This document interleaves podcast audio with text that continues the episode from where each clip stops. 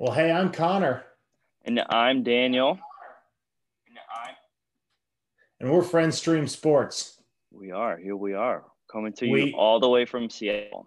Seattle and Orlando. We are friends who get to stream some sports, uh, get to chat some sports. Usually uh, it's myself and Rutledge. We're playing video games. Now you get to see my beautiful face. Rutledge is not here tonight. Filling in, we've got Daniel coming all the way from Seattle. Uh, Daniel, we're friends in the true in the true spirit of the show. We're friends. We're going to talk some sports. So, uh, share just a little bit. When did we meet? Oh man, um, we met. I would say had to be at least what seven or eight years old, probably. Probably on a driving range somewhere in Orlando. You and I go back you i have known you for more we have known each other for more than two-thirds of our life. Crazy.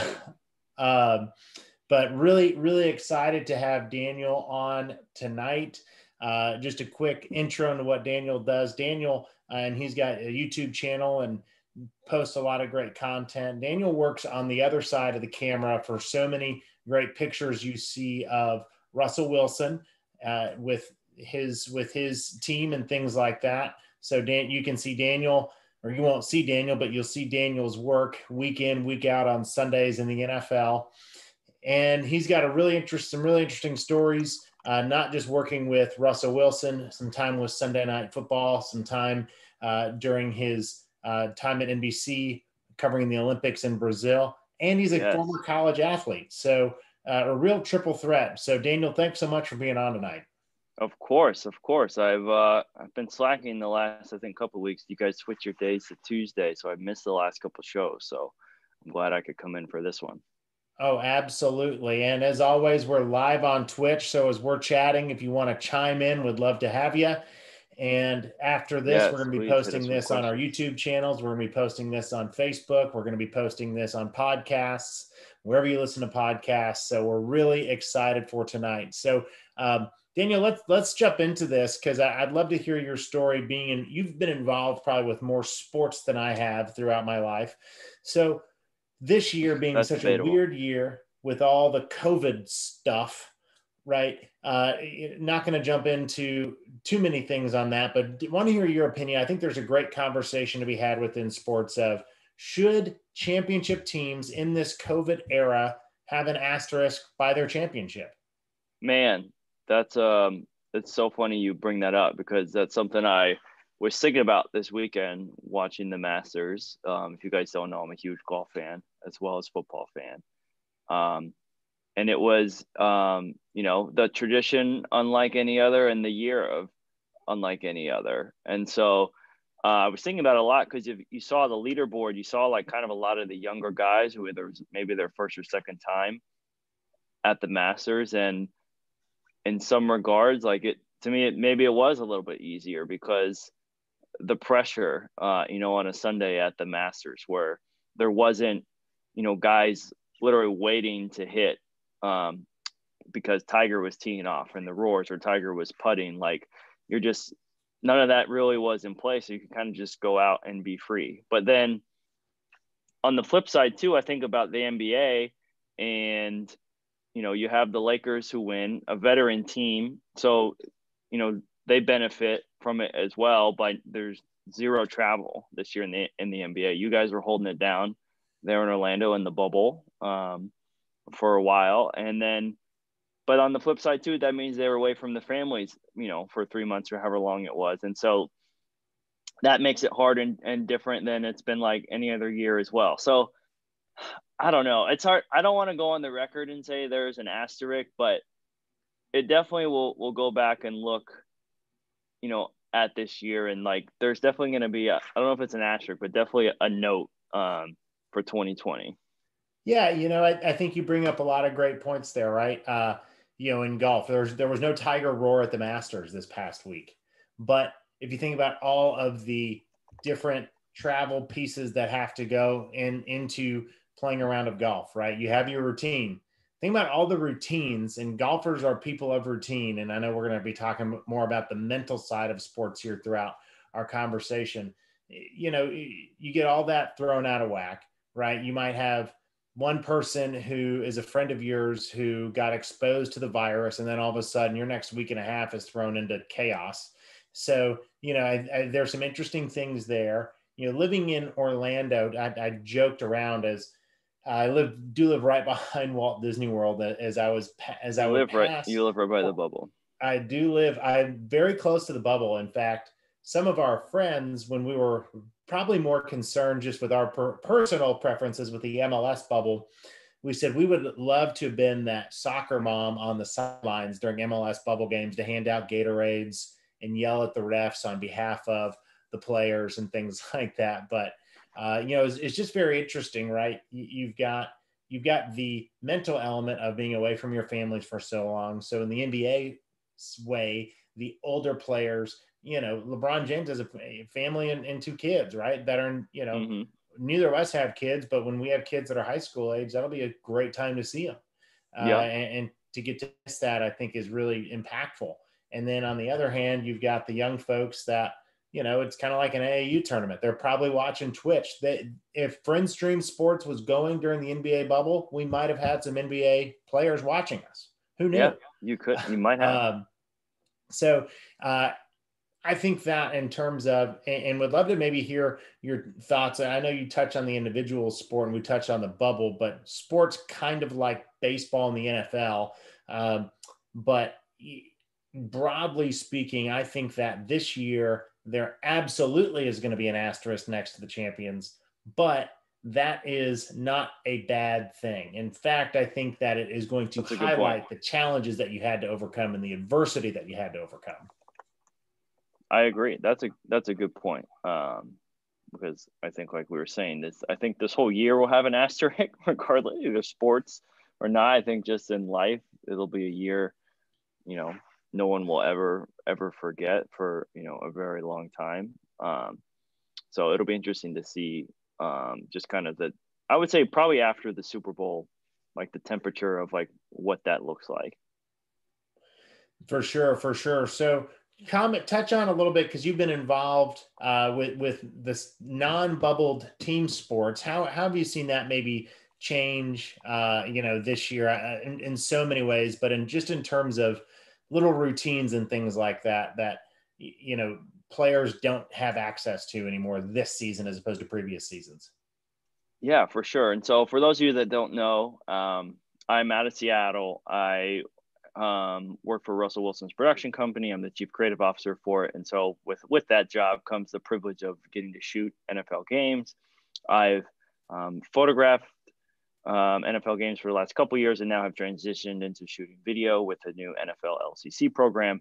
And so last year was the first year that I was allowed to shoot video or um, privileged to shoot video on the sidelines and um, had kind of had to start a new routine from shooting photos from a couple years ago. And then now this year it's a, you know, even for me, I'm not a player, but it's been a completely new routine as I'm only allowed to shoot from the stands. And, you know, for the most part, the last couple seasons I could kind of go wherever I wanted to on the sidelines. And so I'm not 100% sure, like from the player standpoint, what the routine change is like. I definitely know it seems like there's a little less guys coming out super early pregame. I think whether that's to, you know, say what's up to one of their friends on the other team because they're trying to limit the contact or um, guys are just, you know, wanting to be more focused and, and dialed in on what they're doing. But um, I know for me, at least on the routine side, it's it's changed. It's changed quite a bit. Interesting. Well, it'll be fun to see how this all shakes out for sure, uh, big time ways. So we do have a few viewers. Thanks so much for tuning in and, and watching us. The question we're discussing right now is will this 2020 sort of sports COVID year, will the champions have an asterisk by their championship? And, and kind of the secondary question is, is that an okay thing? Is that a good asterisk or is it a bad asterisk? So uh, lots of lots of interesting conversations there. But Daniel, uh, my apologies for not introducing you properly as the chief creative officer for the Russell Wilson Production Company. You, you, you big it's shot. All good. um, it's all good. It's but uh, so so with that, you know, you've you've had a lot of really fun experiences and things like that. So uh, share just a little bit, if you don't mind, for our live viewers as well as for our podcast and YouTube watchers here later, uh, just kind of how you got your start in the NFL and how you got your start in into what led you to where you're at right now with uh, Russell's company. For sure, I can give you guys the um, the quick version here. So as you said, was a college athlete down in Tampa, Florida. Went to school at University of Tampa. Um, came up to visit quite a, to visit you quite a bit at Wheaton College uh, a few times during our college days. But um, when I was done playing and after school, uh, I got a job with Tony Dungy's nonprofit All Pro Dad. Um, that was really my first job out of school, and actually, uh, I was part of like the team that helped Coach Dungy like create his Facebook page and create his Twitter page. like it's crazy to think that there was a time when those things were just starting. Um, and from there, I was able to really kind of just build a relationship with him as I was um, kind of helping him launch those pages. That was like right when really content was becoming king in the social media space and developed a relationship with him and got to a point where, you know, was like, hey, you know, I love the organization. I love you. I love what it stands for. But I was probably 23 at the time. Um, I was just asking him to, you know, I was just looking for something a little more, a little more challenging. I was young, um, wanted to travel. And so he kind of helped me make some introductions at NBC. And this, like, for me at the time of my life, like the perfect job came along, which was, um, I think it was like 21 weeks traveling on the Sunday Night Football bus to every single game. So for the all of the 2014 2015 season, I, I traveled to every single Sunday Night Football game via bus. So that was kind of like my, I guess, big break, as you want to, as they call it, in show business. So, so before before you keep going, real quick, I actually had a conversation with another friend of mine. So much okay. friends and so much sports. Uh, Tony Dungy, because he has, uh, forgive me for the pun, because he has that quiet strength, right? Uh, yes. To, which is the title of one of his books. Tony Dungy, yep. if you want to sponsor this show, we would love for you to do that. Um, but uh, because you know he's not the first person that you think of when you think of highly high i mean literally the first african american to win a super bowl which mm-hmm. if you're anybody to win a super bowl that's amazing so right. um, so in your opinion what what was tony dungy's secret sauce if you will and what is sort of tony's secret sauce to uh, just continue to be so revered within nfl circles well i think like you think you just you pinpointed out already. I thought the title of his book, Quiet Strength, like just summarizes up like who he is and in two words. Uh, one of my favorite parts about Coach Dungy is, you know, what you see on TV, what you saw him with like as a coach in the media is exactly who he is. I don't think, you know, it's you know you've had some you've had some pretty legendary coaches in your time playing. Like, I think there's a certain stigma around being a, a football coach, and you know, he just he did it his own way. I don't think I ever heard him raise his voice um, in our time working together. I don't think I know. You know, he treats everyone amazing, and so you know, I think that's his secret sauce is he's just himself. There's some there's some real wisdom in that, whether or not you're a football coach uh, in in sales or on the other side of the camera on Sunday afternoons. That's for sure. Yeah, yeah, he wasn't trying to be maybe who who like everyone told him he should be. He just was himself. He had his core values, his core principles, and, and stuck to them. Cool, cool. So, so you were working with Sunday Night Football. Thanks for sharing, by the way. So you're working at Sunday Night Football 21 weeks a year. Uh, so what what how'd you get that next jump to uh, just working with Russ up in the Pacific Northwest? Yeah, so I'll, I'll back up a little bit. And as you know, my parents are from out here in Seattle. So um, Seattle sports, minus the magic, was like who I grew up cheering for. Um, you know, it was like that weird kid in Florida that cheered for the Seahawks. Um, and so that's like always been something that I've been a huge fan of. And, you know, when Russ came on the scene, was a huge fan of him, just one, how he played, but then just how he carried himself, his story. Um, and I'll never forget like after they won the Super Bowl, for whatever reason, I was like, hey, I'm gonna be friends with that guy someday. I don't know how, but uh, we're gonna make it happen. And then, um, lo and behold, just that was like right when the Seahawks were were rolling and, and on Sunday Night Football, like quite a bit. So like we would just kind of run into each other here and there, and um, I think he just kind of started to get familiar with me, recognize me, and um, one day, like uh, super random, I got a call from Russ asking me if I, if I wanted to come work with him. I had seen him um, on the Carrie Underwood uh, open shoot that we had done. I had kind of I had gone to his celebrity golf tournament. My dad did a and did a clinic there. Um, and then fast forward after Super Bowl season, or at, not after Super Bowl season, after playoffs, um, he he gave me a call and offered me a job. Wow, and the rest is history. Yeah, the rest is history. That that's super cool. Um, so one of the things that we kind of skipped over, but I, I I don't know why I think it's super interesting. I've always wanted to visit this country, uh, especially around sports. There was the summer that you spent in Brazil. Uh, so yes, so share share a little bit about that. Any any fun stories? Um, you know, some of the experiences you got there. Man, so I was in Brazil a long time.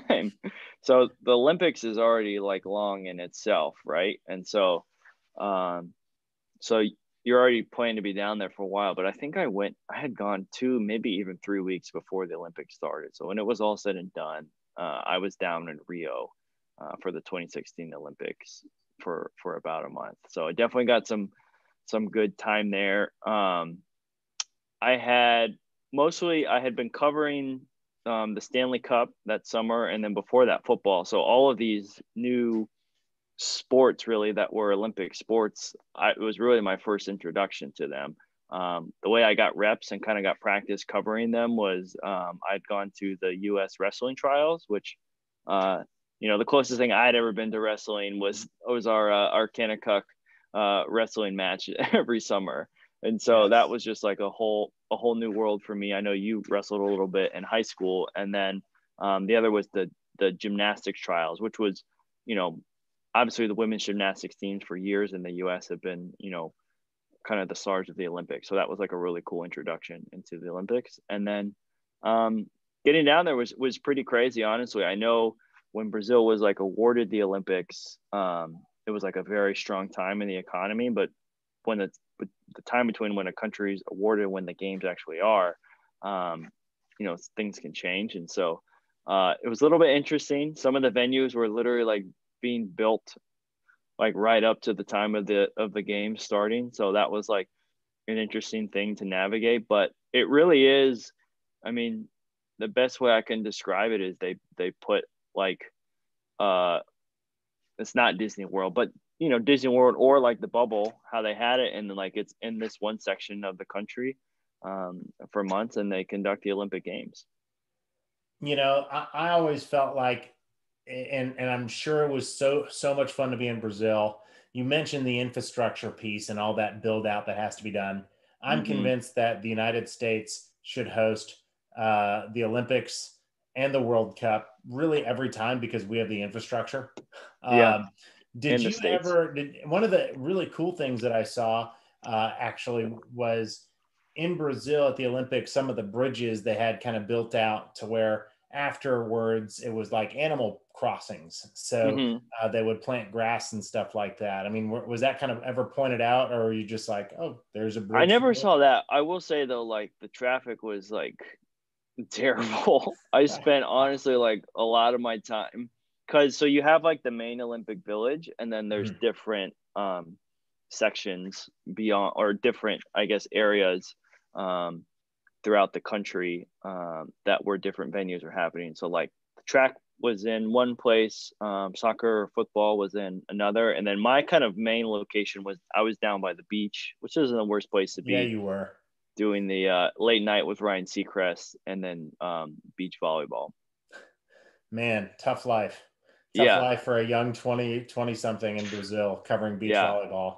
I know. The hard part was i had like i was working the late night shift so i was i was doing like a i was doing i think almost like a 12 to 12 shift or like 2 to 2 so Oh uh, it was quite the quite the long month. I will say though probably one of my favorite memories was um was when neymar hit i believe it was a pk to win to win the gold medal um i mean the streets the fireworks like all the stuff you see in movies was totally real it was like it was pretty amazing Brazilians love their soccer, that's for sure. Yeah, that's for sure. So um, this is Friends Stream Sports. I know we've talked about a lot of stops along your way. Uh, who's been a really cool friend that you've made in in all your different stops uh, along the way?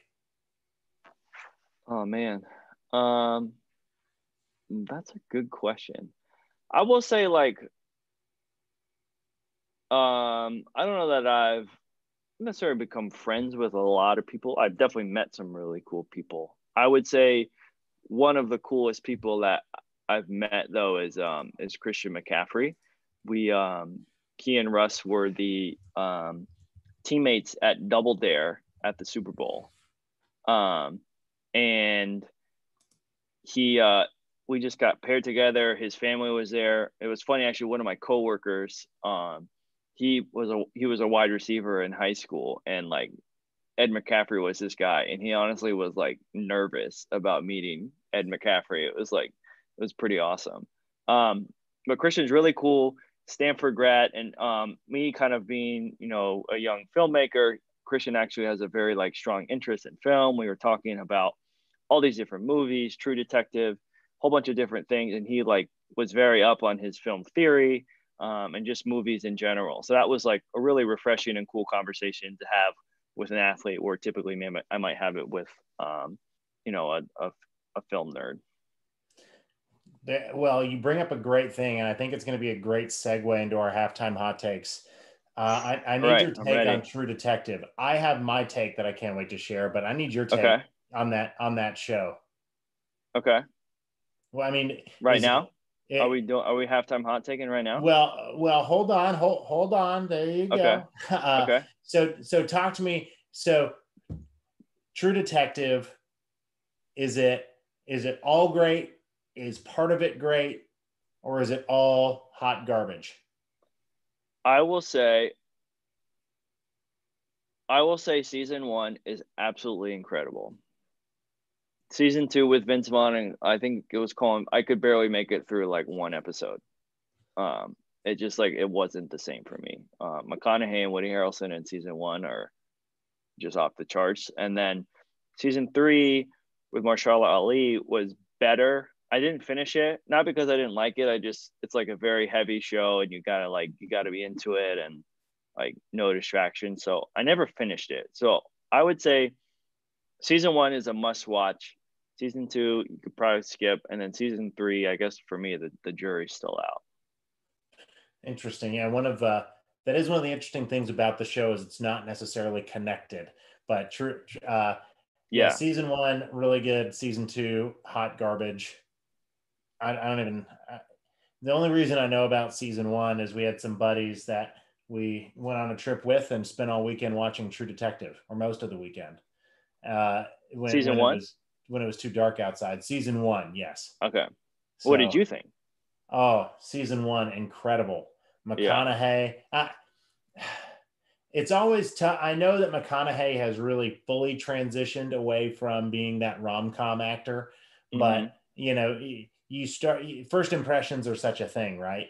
And right. It, I think when I watched it, I was still very okay. McConaughey is is rom this is good, but I couldn't help but think, okay, Kate Hudson's going to pop out at some point, and you know Matthew McConaughey's going to give the big love speech. Um, yeah, but uh, I, I, I got past that, uh, and I liked Woody Harrelson better than McConaughey in that. Uh, just um, probably because Woody Harrelson's had more practice, kind of being a gritty dude, or had more practice at that point. So yeah, yeah. Um, but that's a pretty warm take. And uh, before we jump into halftime hot takes, thank you so much for everyone who's been watching us. Um, and yet again, we're live on Twitch. We got YouTube podcast. Go check out Daniel's content at Daniel Mog on YouTube. and everything else. Uh, so, Daniel, how cold is it right now in Seattle? Um, so today actually was not that cold. I put. I'm I'm in downtown. I put a jacket on and I like walked up the hill and I was sweating really bad. so it's uh it's a little bit uh little bit uh warmer here today. But I would say probably the past week though has been um it's been pretty cold and it's been gray and raining. So I could definitely use some halftime hot takes to to warm me up here. Oh yeah. So you knew the world knew that you were going to be giving some halftime hot takes, and Seattle got warmer because of it. Maybe. So maybe. So we're we're we're gonna do some. You know, we're gonna kind of go one. We got a couple questions here, and uh, okay. and we're gonna chat, and you're gonna share with all of your infinite, seemingly infinite NFL city and stadium wisdom, and, and I'm gonna chime in because I've been to like three NFL stadiums, and, and we're just gonna roll. That's a shame. We gotta we gotta up that number. that is very true. That is very true. But uh, so welcome to halftime hot takes. Here we go. So Daniel, what is the most underrated NFL city that you've been to? Underrated. Okay. Hear me out. You you you spent some time in the Midwest. Mm-hmm. If you're an NFL fan, if you're a football fan, you got to go do the Lambeau experience at some point in your life. No matter if you're a Packer fan, it's just it's crazy. I, there's there's nothing else in the NFL like it. Now there's definitely other bigger, sexier cities, fun things to do. Um, but Lambeau, just Green Bay, it's you know, it's not a travel destination. Let's just say that. A lot of bars, a lot of beer, but around Lambeau, uh, cheese curds. That is a lot of cheese curds. Lot. Ooh, the squeakier the better. That's for sure. I'd yes. say the most uh, underrated NFL stadium that I've been to was Washington. I have been to FedEx Field about a decade ago, and yep. you know it just it, it, didn't feel special, right? I, I had seen Joe Gibbs. I played offensive line. I was very familiar with the Hogs. You know, it just it, it just I don't know. It didn't really hit me probably the right way and the way that it should have. Um, so that was that was most, uh, but I, I kind of shared the most overrated NFL stadium. My bad, I misread the notes. Trying to do too much here. I would say I would say that the most underrated NFL stadium uh, that I've ever been to was. I think that there is something ever so magical, and this is going to be kind of right along the line with Lambeau. Something ever so magical. When the Bears are good and Soldier Field is going, it can be yeah. three degrees outside, and that place is going nuts. And yeah. um, you know, there there's and you know, there's no turf. You know, it's gonna be a lot of defense. I mean, December 32 and a half degree like soldier field is one of those places that could take the worst weather game and make it fantastic yeah no i agree we did um i did my first game there monday night game seahawks got rocked pretty good and that place was just so lit and i could not believe as you said the tur- the ground was very hard i would not have wanted would not have wanted to get tackled oh no there we go. There we, we go. got We're it. Back. All right. So that's most underrated NFL stadium. Let's talk about the most overrated NFL city that you've ever been in.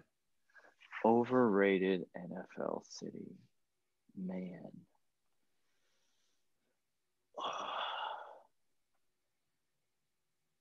It's a little tough. It's a little tough for me because I'm I'm still a little salty about the Super Bowl, but I gotta go with just that the the Patriots, Boston, that whole just kind of area.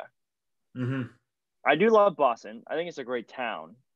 But, but Foxborough. But Foxborough itself, I mean, the hike the hike down there is rough.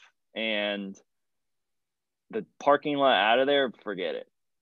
Like because if you if you're in a away if you're an away uh, team and you go watch your team and then you lose and you have to sit in the parking lot for like a solid two hours after the game and you're probably wet and cold as we saw this past weekend, it's not fun. There you go. Most overrated NFL city, Foxborough. I'm going to say the most overrated NFL city is whatever city that big monstrosity uh, in Dallas, Texas, the Dallas Metroplex area is in. Same idea. There's, you know, there's not much out there outside of Jerry World. When I, you know, I think one of the, uh, obviously there's tailgating and things like that with NFL. I, you know, from from be, being a little more of a sophisticated soccer fan, uh, mm-hmm. no, I I really like the idea of you know being right smack dab in the middle of so much within the city. So yeah, uh, yeah, really any place where the stadium just kind of far out there in the middle of nowhere feeling, as opposed to really close in into the city where you can feel the energy of that big city. Uh, I'm not a big fan of. You're good.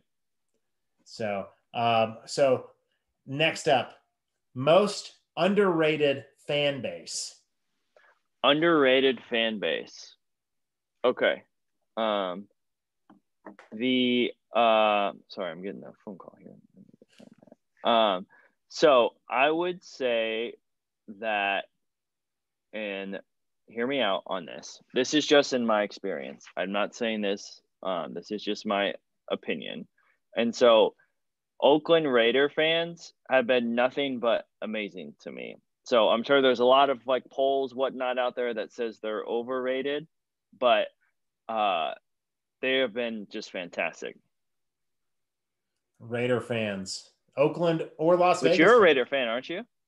You know, if if I were to be uh, unbiased in my perspective, I, I do pull for the Raiders. So, and I feel like I've been pretty good to you. Yeah. yeah.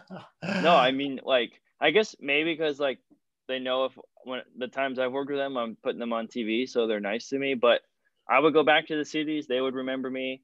Um, they they were they were great. There you go. There you go. Uh, you know, I would say that the most underrated fan base, and I think, and I'm going to stay in the AFC West, and okay. I think I think that it's because they get overshadowed by a lot of other fan bases, and I'm going to specify here the San Diego contingent of those Charger fans have been uh, were so stinking loyal, and yep. their team got uprooted, and they didn't follow. No. Uh, so you got to give loyalty an absolute A plus in terms yep. of in, in terms of that, and you know if they would have if they would have worked the stadium deal out, you know, uh, the Chargers the Chargers wouldn't be the what the however many professional teams plus US USC is in LA right? The Chargers are probably the lowest on that totem pole list. So yep. Um, yep. I'm going to go with the San Diego contingent of Chargers fans being the most underrated fan base in the NFL. Uh, they will be they, they will be the Seattle C, uh, Supersonics fans of the NFL. That's tough. That's that's tough, a sore tough. subject around here. so finally, last question: most underrated NFL city with a great steakhouse.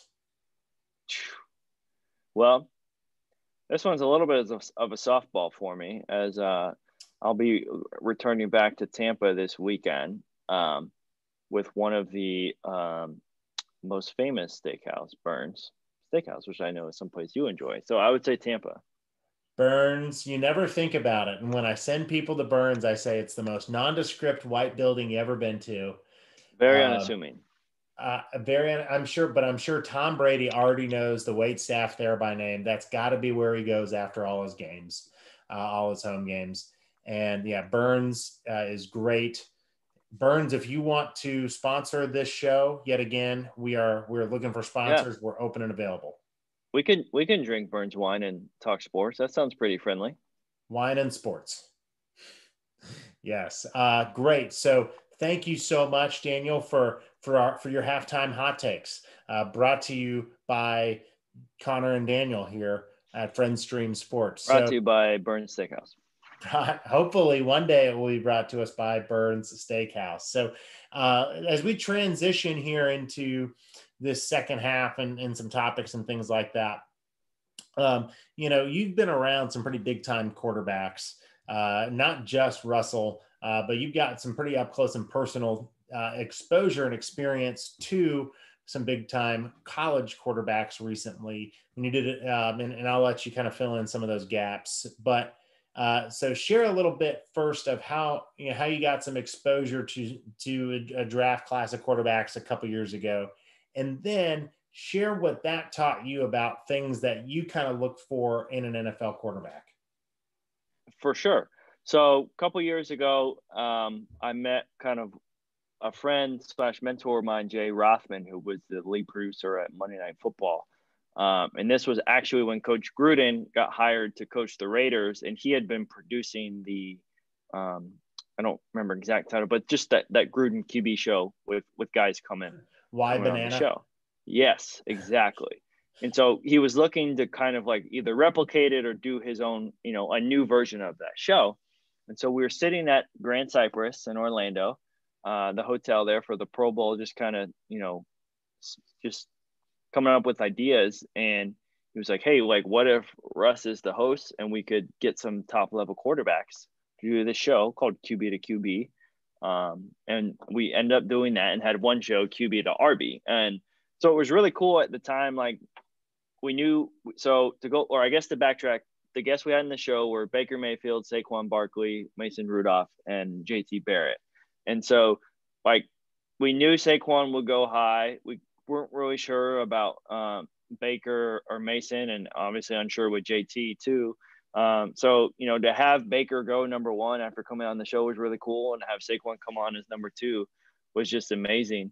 And so, um, it's just, it's just really, to me, there's really no other position like it in the and like basically the whole world that I can think of of where like you come out of school and you're like expected to lead the organization or lead the franchise. Like that's a lot of pressure. And I honestly like thinking about it I can't imagine like me coming out of college and then going in and being the guy. Like there's nowhere else in really the work in the workforce that that happens right you got to you got to be uh, to to quote a mentor of this show, whether he knows it or not, Colin Cowherd. Uh, you yes. got to be hat on baseball hat on forward guy at age forward. 22, which is not yeah. a typical thing. Yeah, and so I mean, really, I think to, what I would say looking for in quarterbacks now, I will say this: I never played football, um, so I really I don't think my opinion carries that much weight. But I have spent you know time around people at at a high level and just think these are just things that I would have have observed. And so the biggest thing for me would be like what's between the ears, right? Because when you're coming out at that level, a lot of the guys are physically, I would think, pretty similar, right? Like there's obviously going to be guys who might have more arm strength, might be quicker, might be faster, whatever. But to have that that mentality, um, coming fresh out of school, to be the leader, to be the guy, and be okay with it, and want to lead, I think is really kind of a the separator. Got it, got it. So just kind of those general leadership traits are, are really important to you when you're kind of hearing stuff about quarterbacks. I would say, I mean, that I mean that that that, that could be like a whole that could be a whole uh burn steakhouse dinner conversation if we want to go really deep on yes. uh on quarterbacks. But to to say, you know, to quote what you said, I would say the way Colin Cowherd kind of approaches his his quarterbacks, if you watch his show, I would say I'm very much uh, in line with that. Got it, got it. Yeah, you know, I think um, you know a, a couple things that come to my mind when I'm when I'm thinking about quarterbacks. I think number one, from that athletic standpoint, you know, we're we're, we're very much into Lamar Jackson. We're very much into Kyler. Very much into Russ and and and his athleticism and things like that and that is fantastic, right? And, and there's, you know, there there are there challenges that come with that, right? The uh, Lamar Jackson piece of okay, does he has he relied too much on the run and not developed his arm over time? Uh, you know, I, I, think number one, especially in the NFL, is that you have to be able to uh, be athletic enough to be able to consistently change launch points uh, throughout throughout the game. So think about what you know LA Rams do with Jared Goff, right? Everything's based off of play action. That doesn't mean Jared Goff's not going to drop back some, right? They're not really doing seven and nine step drops anymore, but um, you know Jared Goff's got to be comfortable in the play action. He's got to be comfortable with some rolls and some half rolls, and he's got to be comfortable just just dropping back and trying to throw some dimes.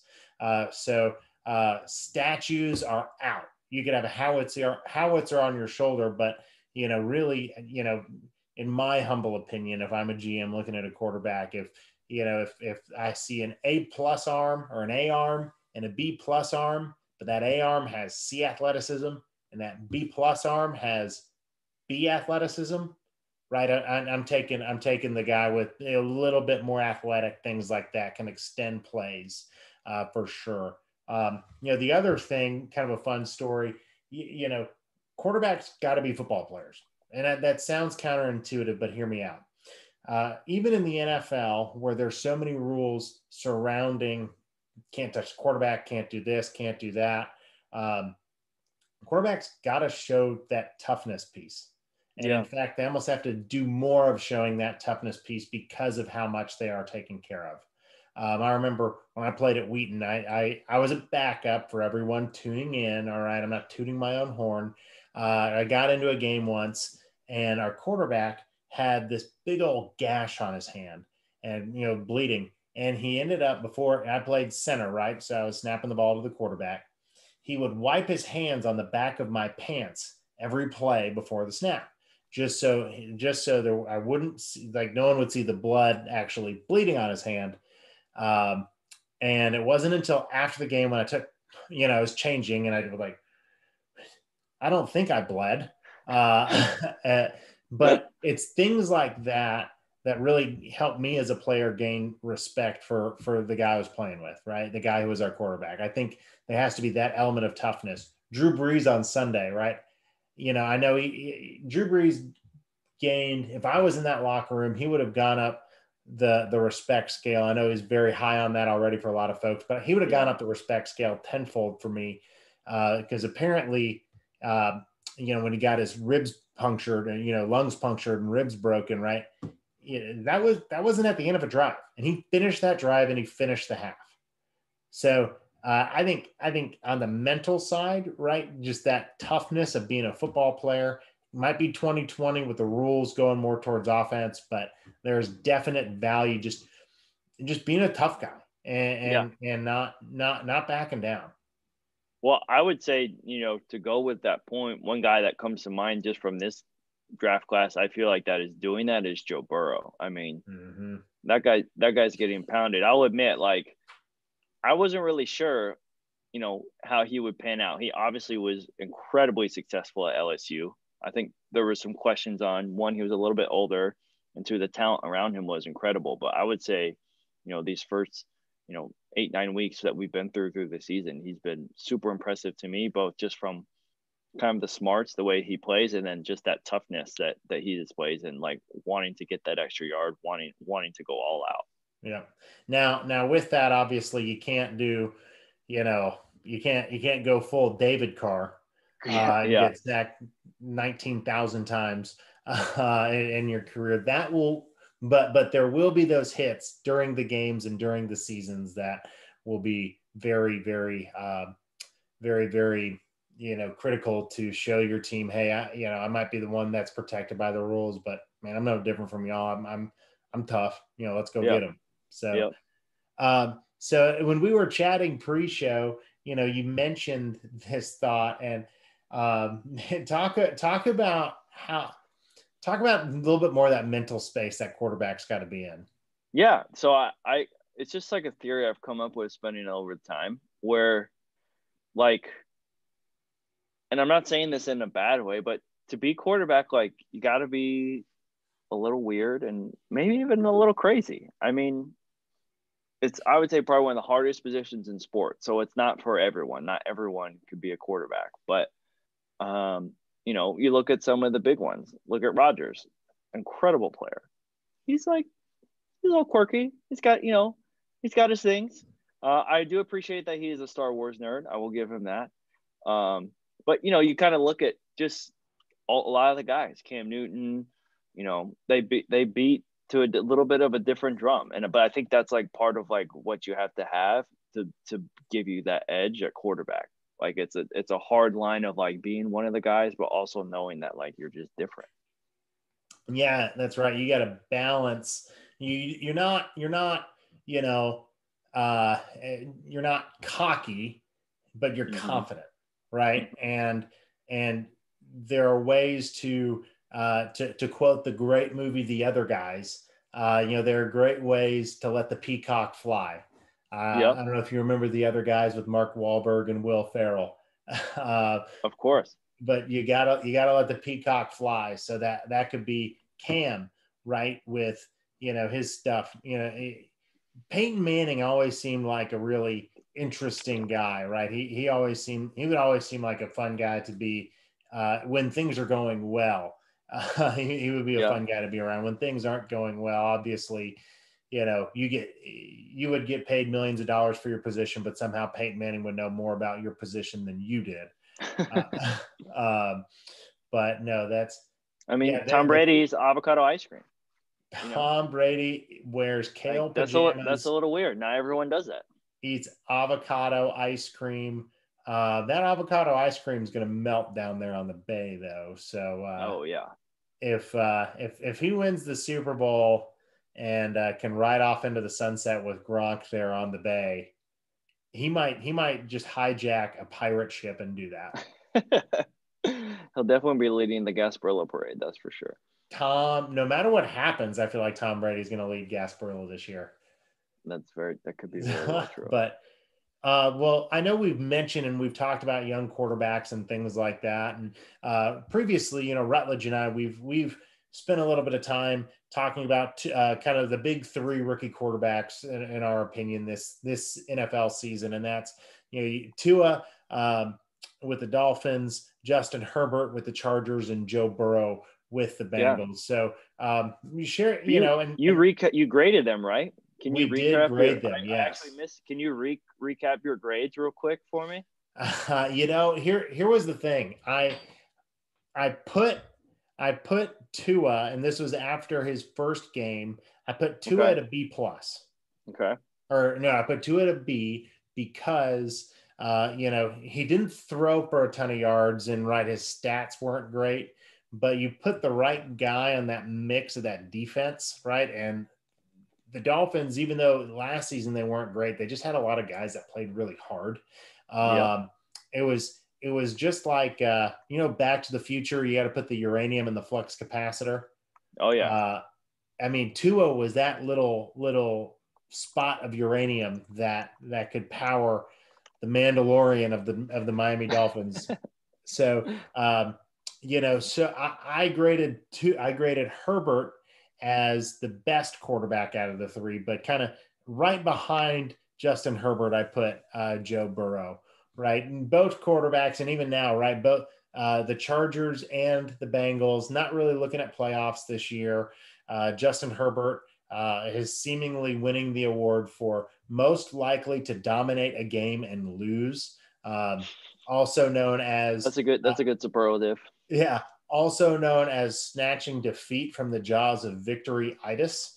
Uh, And, uh, you know, but Joe, and, and, I think on the other hand, Joe Burrow's just had a, a lot of tough games, man. That AFC yeah. North is uh, for grown men. That, yeah, I will say that you need your big boy pants for the AFC North. That's for sure.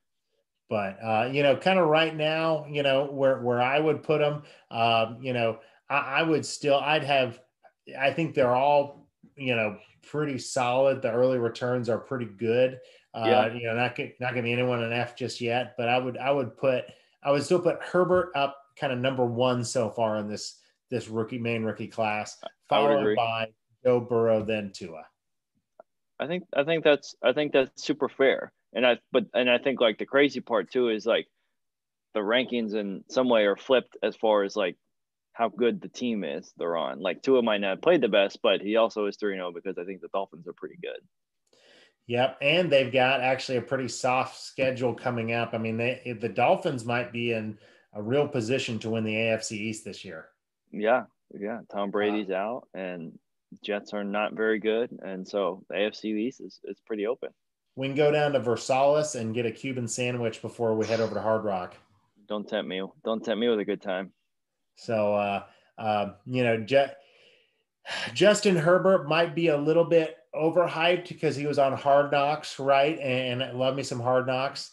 Um, but you know, I think he uh, he he has that ability to um, combine that accuracy with that athleticism, right? He, he can put the ball in a lot of good spots. He does have better better weapons than Joe Burrow. Joe Burrow's got the worst weapons out of these three guys for sure. Yep. Uh, yep. Cincinnati needs a lot of help, and I hope they give it get it to Burrow because uh, he's played very admirably so far. Agreed. Agreed. And I think it is funny though, kind of the back to our other conversation with Herbert is like, I would say on paper, or maybe even in interviews, he doesn't strike me as that guy that has that big bravado, that big leadership. He's you know a little bit more quiet, um, but man, like his his play is speaking for itself, no doubt. And I think that's just another way, you know, to like you said, win over the guys in the locker room. No doubt, no doubt. Well, um, that is some great rookie quarterback takes as we picked who was going to the league the is in good hands. I feel I mean it's, it's exciting, right? That is very exciting. And with that, we're going to transition to the final segment of our show. Daniel, thank you so much for being on here today. Yet again, check out of all of Daniel Mogg. Uh, check out all of Daniel Mogg's content on his YouTube channel at Daniel Mogg, Insta at DJ Mogg, uh, yep. Twitter's at DJ Mogg, uh, and, and, you know produces uh, the Danger Russ podcast, and he, he's all over the place. He's a mogul. So um, I think more mobile than mogul. More mobile than mogul. Well, that's a lot of millennials these days.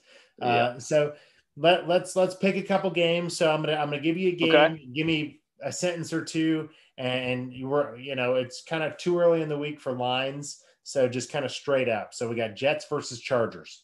Okay. Before I make my picks, I will say this is purely picks. I, I don't really, I'm not one to gamble or, or bet. So please don't take this as betting advice. This is just strictly, strictly picks. What was the first just one? If, if, you were hanging, if you were hanging out with some friends at Buffalo Wild Wings before the game, yeah, exactly. Who do you think? Hey, who do you, win? exactly? Who do you think is going to win? Yep. Mm-hmm. Jets, Chargers. Yes.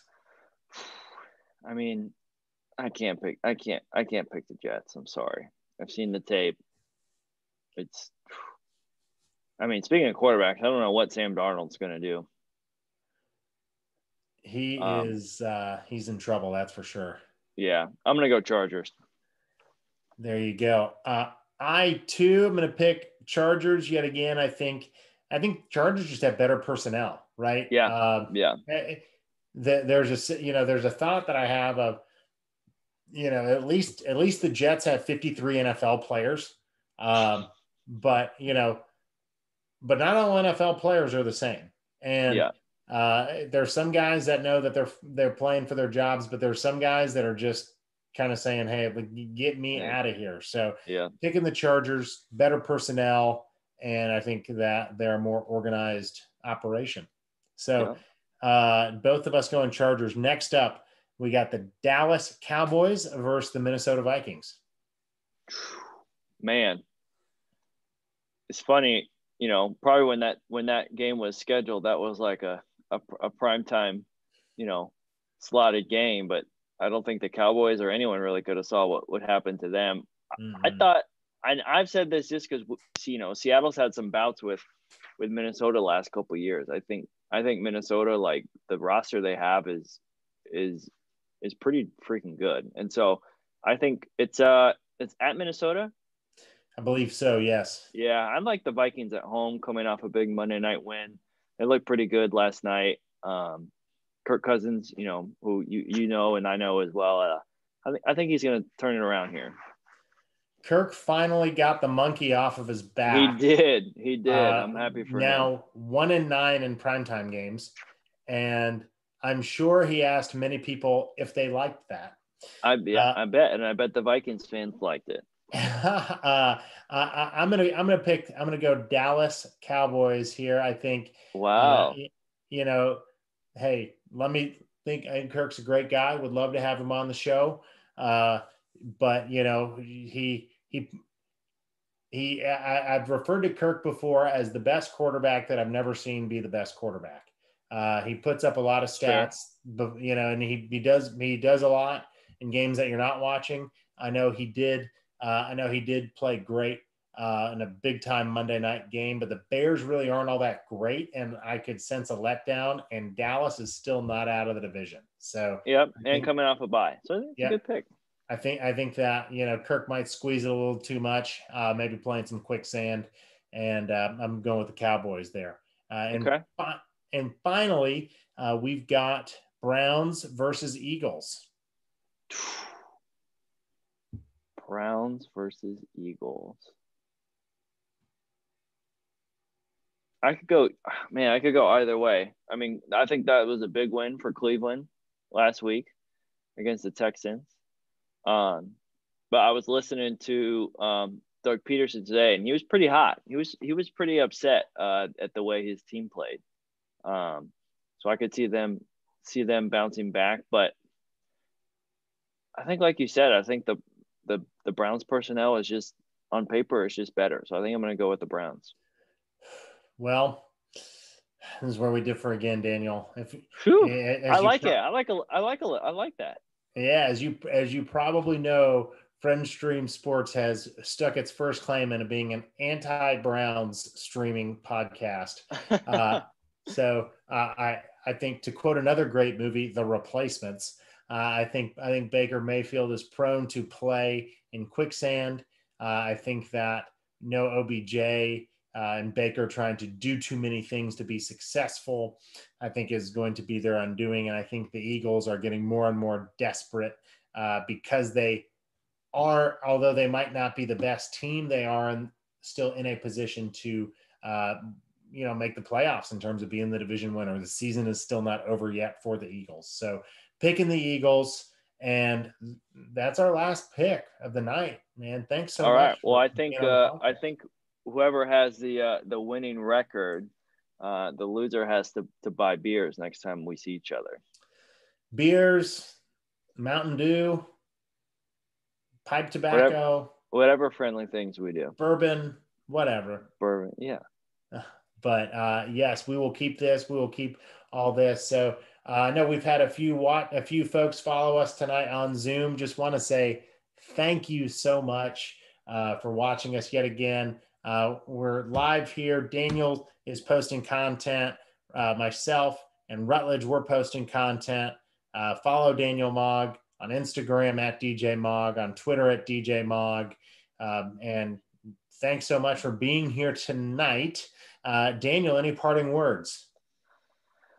Whew, man. Well, I hope uh, I hope I didn't mess anything up. I hope I hope I can come back on the Friend Stream Sports podcast. Uh, it was an honor. I haven't played video games in a long time, so we might have to stick with the the interview format unless you're just really looking for some uh, boost in confidence and, and want a big victory and, and some Madden. I need a victory in Madden. I am I have not won in Madden, so I need a victory. But uh, so friend of the maybe show, we could play NCAA football. Oh man, like we used to back in the day in high school, staying up till two in the morning. Dude, NC Dubs, don't tempt me. uh, well, thank you so much. Uh, and, and our as our in our typical sign off here, I'm Connor, and I'm Daniel, and we're Friends Stream Sports. Hope you all have a great we night. Are. Thanks for watching, guys.